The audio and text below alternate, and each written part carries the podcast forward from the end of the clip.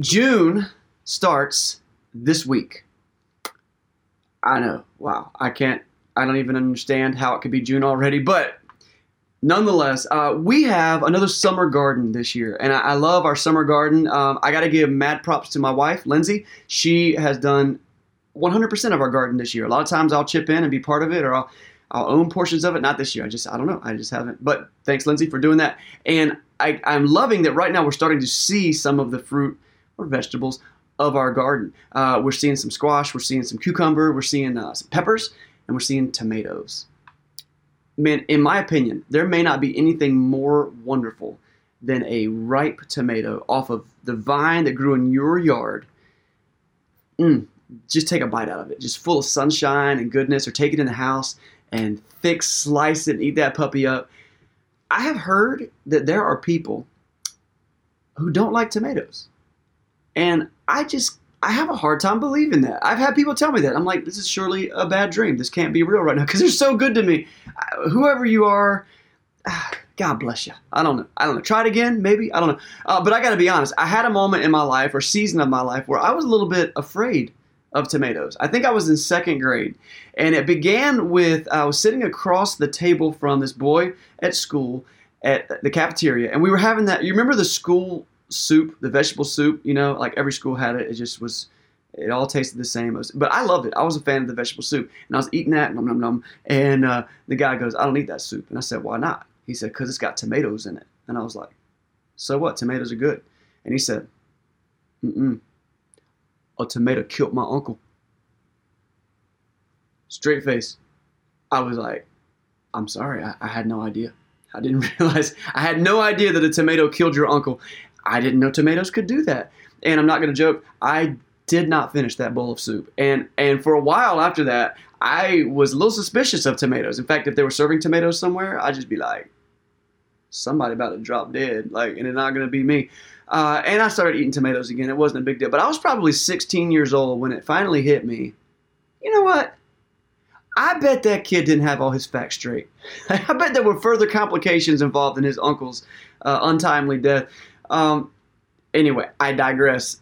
Summer gardens, tomatoes, vegetables. Why are we even talking about this? Because today's teaching uh, comes out of the idea that that gardens are famous for, and that's this: that you can plant a tiny little seed, and that something amazing will grow.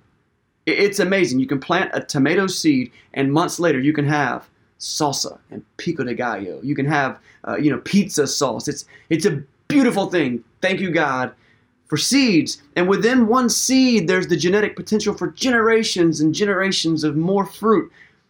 Well, we're in this teaching series today that we're continuing from last week called Long Story Short.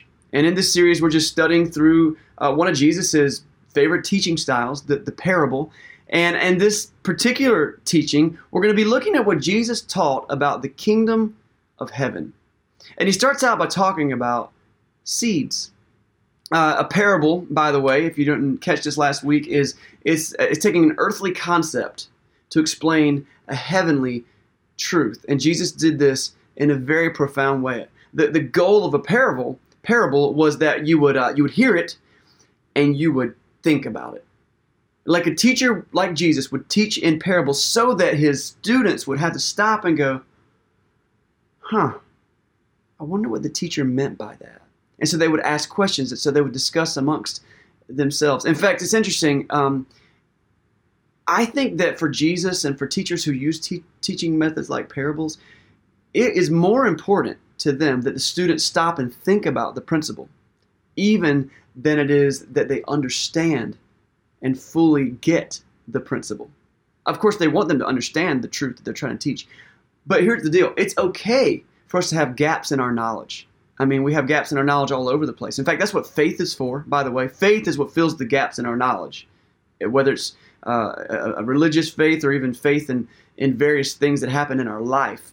Um, but so it's okay. It's okay to have gaps in your knowledge, but what's not okay is to simply ignore the truths of God never think about them, never ponder them, and never ask ourselves what impact they should have in our life. So, uh, last week we were in the book of Matthew, chapter 13. We're going to be back to Matthew later on in the series, but today we're going to be in the book of Luke, conveniently, also chapter 13. Luke and Matthew are both biographies of the life of Jesus, and they contain a lot of his teaching. And so if you got a Bible, go ahead and grab one and flip over to the book of Matthew, uh, sorry, the book of Luke and chapter 13. And I'll give you just a minute to do that. You look it up on your phone. Uh, and in Luke 13, starting in verse 18, we're going to get Jesus teaching a very short parable. Here it is. Then Jesus said, What is the kingdom of God like? Or what shall I compare it to? It's like a mustard seed, which a man took and planted in his garden. It grew and became a tree, and the birds perched in its branches. Now, this is a very short story. In fact, the reason we're calling this series Long Story Short is because Jesus' stories are very short, but they're packed with information. And in this little short story, I'm not sure that a listener in 2020 will fully grasp what's being said here. In fact, I've got questions, you know, just on a surface level as a 2020 reader, I'm like, what is a mustard seed? Is that where mustard comes from? Is there ketchup seeds? Like it, no. Uh, and and what's the big deal about planting a tree? This guy goes out and wants to plant a tree in his garden. It's what it sounds like. I get it. Trees grow from tiny seeds. That's not that profound, maybe. But here's the deal. Um, it's it's actually not that at all. Uh, so let's unpack this a little bit.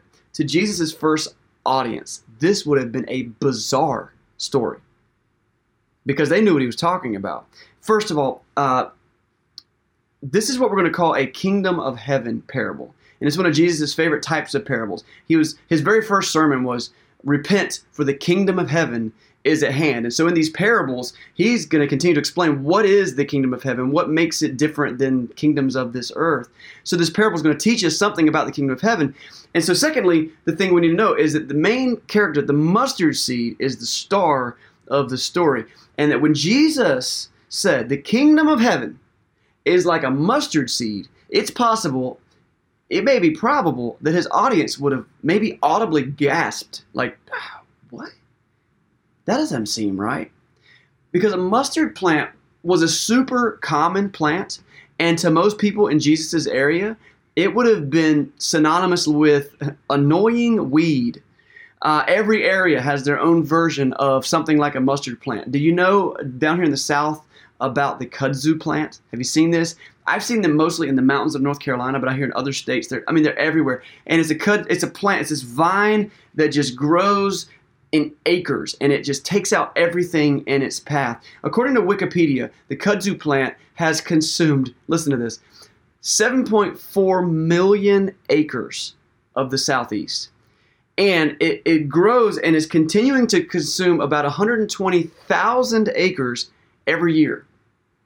Just consuming, destroying power lines and buildings and the native vegetation as it passes.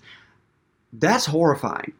I had no idea that kudzu was was quite as uh, destructive as that, but but it is, and, and the root bulbs of these kudzu plants, I've heard like the size, some of them like a VW beetle, like they're they're huge, and they're actually not native to North America. And when they were brought over, uh, they just took off like wildfire. And initially, wildfire, and initially, people loved it. They thought it was beautiful. Before long, it was just this crazy, annoying weed at my house, we uh, recently did a lot of yard work one whole weekend where there was this this uh, weedy, viney thing that was growing. It had completely taken over our back fence, and it was ugly. And nothing we did would take care of it. So we decided to take a weekend where we literally ripped the fence out and began to dig in the ground, trying to get rid of this entire vine. And we did. We got we got rid of it, and it looks a lot better. But here's the problem: despite our best efforts, just a few days ago, I was out there and those little vines are starting to poke their little heads up out of the soil again. Annoying vine. They don't go away. They're super hard to get rid of. And so Jesus says the kingdom of heaven is like a mustard seed, which a man planted in his garden. And the audience would have said, What? Who in their right mind would plant this annoying weed in their garden? I'm not how sure not sure how true this is, uh, but I have read that there was actually a, a low key law, like a rabbinic law, that prevent that prohibited people from planting mustard seed in their garden. Like it was like kind of against the law to do this because it would just destroy everything around it. It would spread around to your neighbor's yard, and it just wasn't cool. Yet Jesus is like, I ain't stutter. No, the kingdom of heaven is like that. Okay, so hold that thought. He says that this plant grew into a great tree. What's the big deal about planting a tree? Well, here, what I've learned about the mustard plant is that the mustard plant doesn't grow into a tree. Now, there's a version that I think that will grow into a pretty large bush, up to 15 feet tall. That's a pretty big bush, but it's not like this majestic tree that Jesus seems to be describing, where birds of the air will come and make their nests and take refuge in. So, what is Jesus talking about? His audience would have known, like, wait a second, why are you planting this mustard seed in your garden? And two, I don't think mustard plants do that. Now, anytime you hear in the Bible something that just really sticks out jarringly like that, uh, that means that the teacher wants you to lean in and ask questions. That's the point. He's telling it this way on purpose. It's supposed to get our attention. So here are our key components as we start to break this thing down. The seed of an annoying plant, okay? It's really worth noting too that the mustard seed is a famously small seed. In another place, Jesus actually calls it the, the smallest seed of all. It's not actually the smallest seed. There are smaller seeds. I don't think Jesus is trying to make a scientific statement that this is definitively the smallest seed. I think his point is mustard seeds are very, very small. Okay, that's first thing. Small, annoying plant. And then we've got this farmer who makes the really unconventional decision to plant that seed in his garden, which nobody would do. Third, we see that this seed is going to turn into this huge, welcoming tree, which is unlikely. And three, this is a key detail the birds of the air will come and rest on its branches. And that is huge. Uh, one of the methods that a rabbi would use in teaching, especially while using uh, parables, is that while he was teaching, he would embed clues um, into the story that would allude to Old Testament stories, Old Testament teaching. And this was something that the disciples would have been very familiar with. In fact, all throughout Jesus' teaching, it's there. Our modern, untrained uh, American reading minds don't see this at all. But these uh, these disciples, most of them, anyone who was under a rabbi like Jesus would have had the whole Old Testament memorized. Okay, they were they lived in the text. They loved the story of the Bible. So anytime these references come up, it immediately would make them think, oh. And so then it was expected of them after the teaching time that the disciples, the students, would gather around and they would say, What do you think the teacher meant when he was talking about that tree and those birds. You know, it made me think about, and oh, it made me think about. Now, it's very commonly uh, believed that one of the most obvious things the disciples would have thought about would be a story from Ezekiel chapter 17. I'm not sure how familiar you are with Ezekiel. It's one I've tried to become familiar with, and I'll be honest with you, I'm not super familiar with it. But in Ezekiel chapter 17, we get the story of this great cedar tree that grows up on the side of a mountain. It was a splendid tree and all kinds of the birds of the air came and rested in its branches, and they took refuge there in its shade and found shelter. immediately, the disciples would have been like, ah, I got that one. In these Old Testament stories, also, wild animals, particularly birds of the air, and I think fish too, and other things, they would represent people. Uh, for example, when Jesus tells his disciples, I want you to become fishers of men, I want you to be fishermen for men, like that's even an allusion to some of those old ideas. But even more significantly, most often in the Old Testament, it would refer to like the nations, as in the Gentiles, as in the people who weren't Jews, who, who weren't children of Abraham, and that would how be how they referenced it. So, so now, like last week, we learned that Jesus would have wanted his audience to stop and think about this. And then they would have taken some time to discuss it amongst themselves. And then answer the question what is the kingdom of heaven like? Well, at first it starts small, like a mustard seed. And the kingdom of heaven is going to enter places unconventionally and in unexpected ways, like some crazy farmer who's going to plant this seed in his garden. And sometimes people are going to see its growth as an annoyance and they are going to want to get rid of it, but you can't kill it. You can't kill the kingdom of heaven. And as it grows, it will begin to create something strong and powerful, unlike the thing that was initially planted. That the birds of the air or all the nations can come and rest in its branches. Do you start to see the light bulbs coming on? Do you see the message that's being shared about the kingdom of God?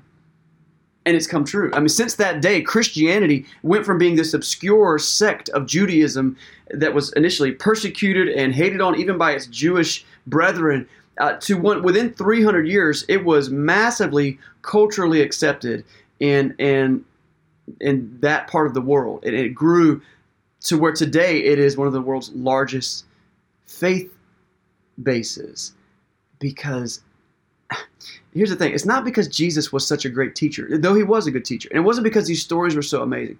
It was because three days after jesus was confirmed dead he started to appear alive. Convincingly alive. And people saw that and they talked about it and they said this guy and the things he taught that's his kingdom. That's the kingdom of heaven and the message begins to spread. Now, for the men of the day who stood and heard this story about the mustard seed, they would have been like, man, I get it. I know that old rascal, that old mustard seed. I'm familiar with it. And Jesus goes from there right into a second parable today. And so uh, we're going to be looking now in verse 20 and potentially for the ladies listening.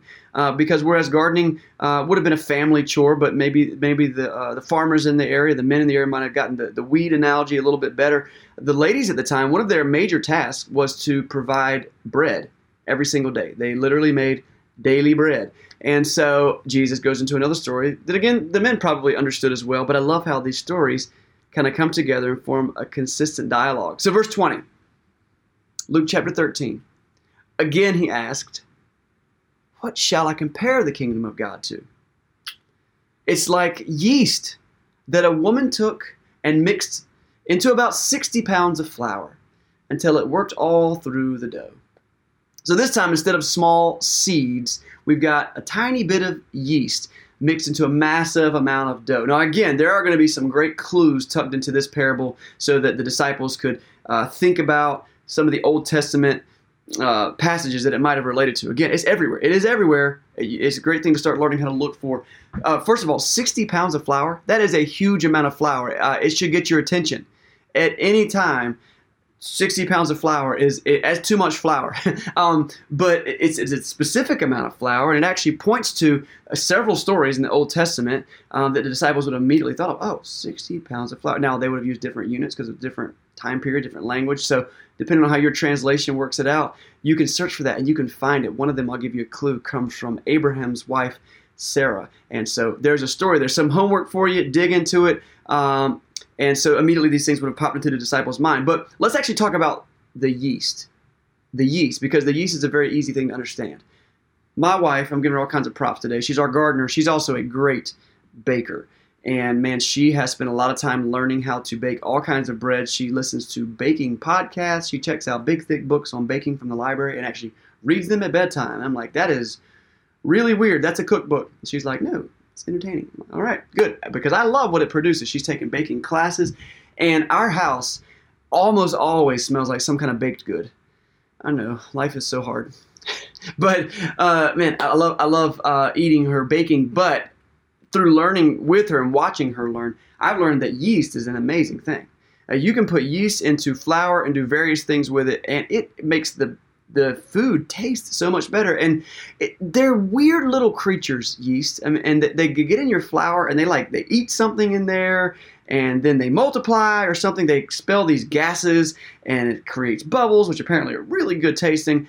And what's wild is we eat pizza almost every single Friday night, and Lindsay makes the dough. She's got several different recipes, and she'll take this little ball of dough, she'll put it in a bowl, she'll cover it up, and a couple hours later, boom, it has just exploded into like triple the size uh, that it was when it started. And, and, and there have been times where she put it in too small of a bowl and it would actually like overflow the edges of the bowl. Yeast is a crazy thing. Now, here's the deal I won't go into a lot because you're smart people. The yeast parable is very similar to the mustard seed parable. The idea is the kingdom of God grows from very small things. It's a very big things. The kingdom of God grows by entering into an old life. This is the yeast portion of it.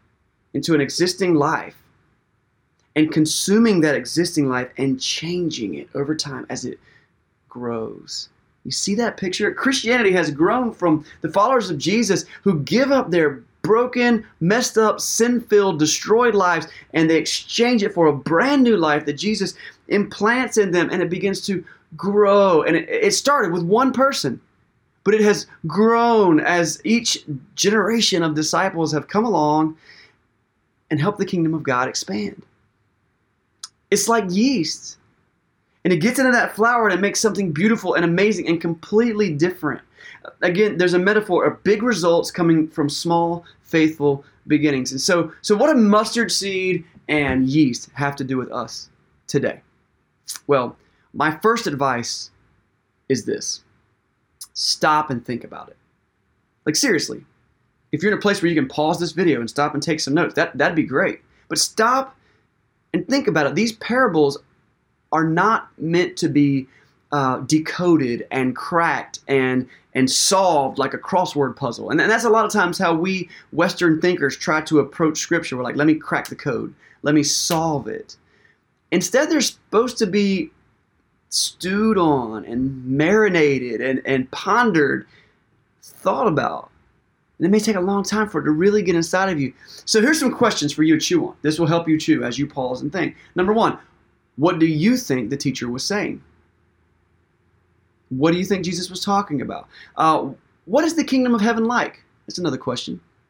Based on this teaching, what would you say the kingdom of heaven is like? Here's another question, really deep, very powerful question. Are you a citizen of that kingdom? If so, how do you know? How do you know that? It's not a judgmental question, it's just a probing question, asking yourself, what makes me believe that I'm part of this kingdom? And and if so, what does the kingdom of God mean to you? It should be more than just a passing fad in our life if these things that Jesus teaches are true. So those are the kinds of questions as we go through the kingdom of God parables that you can study ahead and you can start looking at that and asking yourself those questions. Um, now, I'll share with you what this parable has taught me about the kingdom of God over the years and, and in my study for this week. Uh, the kingdom of God. Th- this is this is the biggest takeaway I get. The kingdom of God is not about huge earth-shaking moments. Let me explain that. Um, sure, there have been plenty of huge earth-shaking moments within the kingdom of God. In Acts chapter two, thousands of people come to Jesus in faith, and thousands of people are baptized like on that same day, and it must have been amazing. It was a huge earth-shaking moment. Uh, I've been to uh, camps and conventions where hundreds or thousands of people just have this unified moment of faith or or worship or we do something really cool and those are those are earth-shaking moments and sure those moments happen i've heard about uh, mega churches where 20,000 people will gather on a weekend and together combined they do good they do amazingly good things. Uh, I, have heard uh, about uh, churches, and, and what, I, what I mean by the church is like Christian people in a city standing up in a time of crisis and making a huge difference. Like in one big fell swoop, it's an earth shaking moment. And those are amazing and they're undeniable. I'm not saying they don't happen in the kingdom of God. But what I learned from this parable is that those things are the exception rather than the rule. Jesus said the kingdom of God is like a mustard seed which a man took and planted in his garden. Tiny little seed, unconventionally placed, and it grew into a tree that the birds perched in its branches. Um, we have these opportunities to make small, incremental, unconventional choices every day, challenging the status quo, standing up uh, like freaks of nature in our society. Small little things, unconventional ways of coming in and, and, infiltrating the world. Each time you love someone by being selfless instead of being selfish and looking out for yourself, mustard seed. Uh, each time you take up for an underdog and you stand up for an injustice, I'm not talking about grandstanding or making a big rant on Facebook. Like, good for you for that. But I'm talking about like you actually get out there and do something. And, you put you put you know feet to the road and you go find the problems and you deal with that on a personal level. Mustard seed, unconventional moment. You know, each time you have a little more uh, food than you can eat or a little extra income than you need for your daily bread, you know, and you take that extra, that overflow, and you share it with someone in need, man, that's a that's a mustard seed moment. When you volunteer at a school, or when you sign up for a foster care class, or you offer to take an elderly or disabled person to the grocery store, or you contact them to make sure they're okay. Look, no one's going to show up at your house with a Medal of Valor for you. You're not going to end up on the evening news. These are private, small moments. It's when we decide to have, uh, when we decide to, have, decide to have integrity instead of choosing to sin, and no one will ever know. These little moments, that's what the kingdom of heaven is made of. Now, they don't stay small because once they take root, they begin to grow. But you're planting seeds for the kingdom of God. And as they take root and as they spread for generations, these unconventional, occasionally annoying, Christ like moments will grow into a tree on which the birds of the air, the nations, can rest in its branches. Guys, that's what the church should be. We should be a community of people who has allowed that seed to take growth inside of us, to begin to change us. Long story short, the smallest of kingdom minded moments will grow into a massive kingdom focused life. If we begin these small things and we allow those small things to begin to penetrate us, over time, it will change us this is just our first kingdom of God parable. There are several, and we're going to get to a couple of them in this series. And I think one reason why I love them so much is because just like a mustard plant, that love for the kingdom of God begins to grow in us, and it starts to take over us. All of your life, the, these plants uh, start to take root in different areas of our life. And, and so here's the thing that I start to see throughout all of these kingdom of God parables. And let me say it this way. If you have areas of your life, moments of your life, choices in your life that you're making that are not kingdom focused, you've got to get rid of them because they're standing in the way of the growth of the kingdom of God in our life just like last week where we talked about preparing the soil of a heart and getting the the rocks out and the thorns out of the way like i don't want to mix the metaphors. These are two completely different parables. They refer to two completely different ideas. But man the overlap of what they do and what they mean for your soul and the souls of the people around you is huge. It's huge and it should change us. As the mustard seed comes into your life it should begin to change you. And just like yeast turn you from a lifeless lump of of flour into a breathing growing ball of flour that can become something amazing and delicious. Have you entered the kingdom of God yet? Look, I know that our audience, we're in week, I don't even know what week we're in, 9, 10, 57 of, of online church. It's going to go on for a little bit yet. Odds are good that if you're watching this, it's because you've decided, I'm committed, I'm in. Uh, now, you might be a person, though, who's watching who's like, I just, I just got to find out more. And to you, I want to ask, like, have you joined the kingdom of God? I want to invite you to consider that decision. Like, consider reaching out to me. Uh, you can email me, chris at jointheventure.com, or send us a message on Facebook, make a comment below, or talk to a Christian friend that you have and ask yourself that probing question How do I know if I'm in the kingdom of God? One of the first things we see all people do in the Bible, in the New Testament, when they decide to give their lives to Jesus, is they choose to get baptized. It, it's a, a, a seminal moment of conversion. And so maybe you want to get baptized. I'd love to help meet you somewhere or have a friend meet you somewhere to do that. Maybe it begins for you with just a conversation. But don't let COVID 19 block your way to the kingdom of God because these seeds have been planted and the tree is here and it's ready for you to take refuge and take rest. For the rest of us, here's the question I want to leave you with has the kingdom of God overwhelmed your life? Has it? Because it should. Will you let it? Jesus asked, What is the kingdom of God like? What shall I compare it to? It's like a mustard seed, which a man took and planted in his garden. It grew and became a tree, and the birds perched in its branches. Let's pray.